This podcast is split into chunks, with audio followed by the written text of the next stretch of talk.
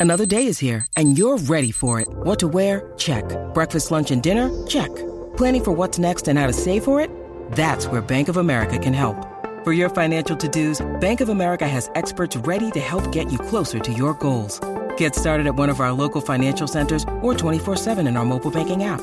Find a location near you at bankofamerica.com slash talk to us. What would you like the power to do? Mobile banking requires downloading the app and is only available for select devices. Message and data rates may apply. Bank of America and a member FDIC. Hey, I've got a great one for you today. We're actually going to listen to an old episode, but a very good one. Uh, a lot of you who are new may not have gotten a chance to go back and listen to the old episodes. This strategy, the lone wolf strategy, isn't always easy to find, but when you can do it, it can be very, very consistent. Let me know what you think and enjoy this repost of episode 132 The Hidden Lone Wolf Strategy. The stock market, even in its uniqueness, still has a tendency to repeat movements given the correct circumstances. One of those circumstances follows the lone wolf signal and can be very profitable if done correctly. Price generally moves in trends, which you already know, I'm sure. Similarly, though, stocks in a particular class or sector tend to move in trends as well, almost simultaneously. For example, if Facebook has a good day, nine times out of ten, so does Snapchat and Pinterest. If American Airlines has a bad day, typically so does JetBlue, Southwest, and other airlines. But what happens when a stock in a particular sector or group moves in contrast to the broader movement of its brethren stocks? Here's an example AMD belongs to the semiconductor group. They, like Intel, Qualcomm, and NVIDIA, create technology chips and other hardware. I follow the individual stocks as well as the semiconductor ETF, the ticker symbol SMH. Now, for the first three weeks of January, roughly, the S&P moved higher continuously. It just melted up. The SMH uh, ETF moved higher as well in the same fashion. It melted up slowly and the larger semiconductor stocks moved higher. Intel, Nvidia, um, and even Qualcomm all moved higher. However, AMD turned lower about halfway through the month. On the 10th, 11th, and 12th, we started to notice some weakness in AMD. It moved alone to the downside while the group kept moving higher and higher with the broader market. I decided to short AMD with put options. Now, the final week and a half saw the broader market start to come down. So, around the 20th, the broader market started to show some weakness and come down. The semiconductors group also began to fall lower. AMD, of course, led the way down.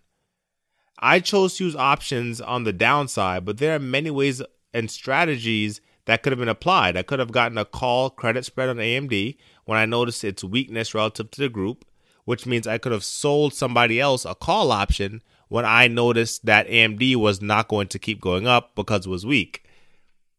Uh, I also could have done what I did get put options, naked put options. But if I had a long position on AMD, I would have wanted to start taking profits because the minute I noticed that stock begin to move against its broader market, uh, its sector, and the broader market, then I know it's showing some weakness. And this can be done to the uh, downside or the upside. Now, there are many reasons for this to happen. And this is not to say that it always happens in this way or that it happens regularly. It's just something to look for, it's just a signal.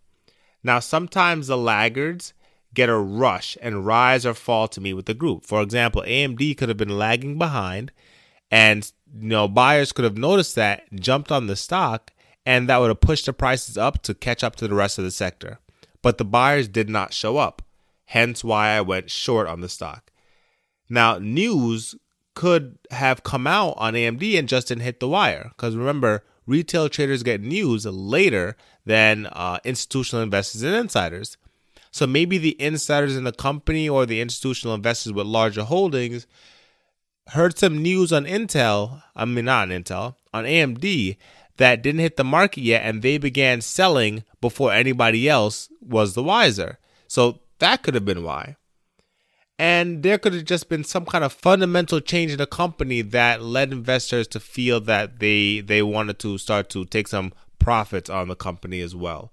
So there are a lot of different reasons, but whatever the reason, using this signal when trading can present a lot of opportunities to enter or a lot of red flags to begin to exit. It can also serve as a screen for your watch list when you're looking for future plays at night. So if I'm looking for a play on Apple, I want to look at all the other. Uh, I would say I would look at communications, but I would mostly look at the the major tech sector ETFs as the the the broader group, and I would also use the S and P 500 and the Nasdaq, right, as my or the QQQ as my broader market, right? Because if Apple has some weakness, which it was, I did a put option on Apple uh, about a week ago as well. Apple was showing weakness when the broader market was going up, and so was the Nasdaq uh, or the QQQ. They were all going up, and Apple was going sideways. So the minute that both of those um, larger scale ETFs and and funds, the minute that they hit resistance and begin to come down, it's going to be those stocks that weren't following along that are going to be hit the hardest, right? They're going to accelerate the most on the downside because there were no buyers that showed up to join in on the rally, which means the sellers are going to come in heavier when the broader market starts to come down. So that's just something to consider. I call it the lone wolf trading strategy. It's not really a hidden strategy. It's something that a lot of um, very in, very experienced investors notice, but a lot of retail investors and inexperienced investors actually do the opposite, right? They'll see something lagging behind the sector and they'll jump on and try to buy it and wonder why they they lost their money, or they'll jump on and try to sell it and whether why wonder why they lost their money. Seeing things like that and understanding how um, stocks within a sector move in relation to its brethren stocks and watching and understanding the particular company you're dealing with gives you an upper edge in the market when you start trading and allows you a lot of financial opportunities to pull some money out of the markets.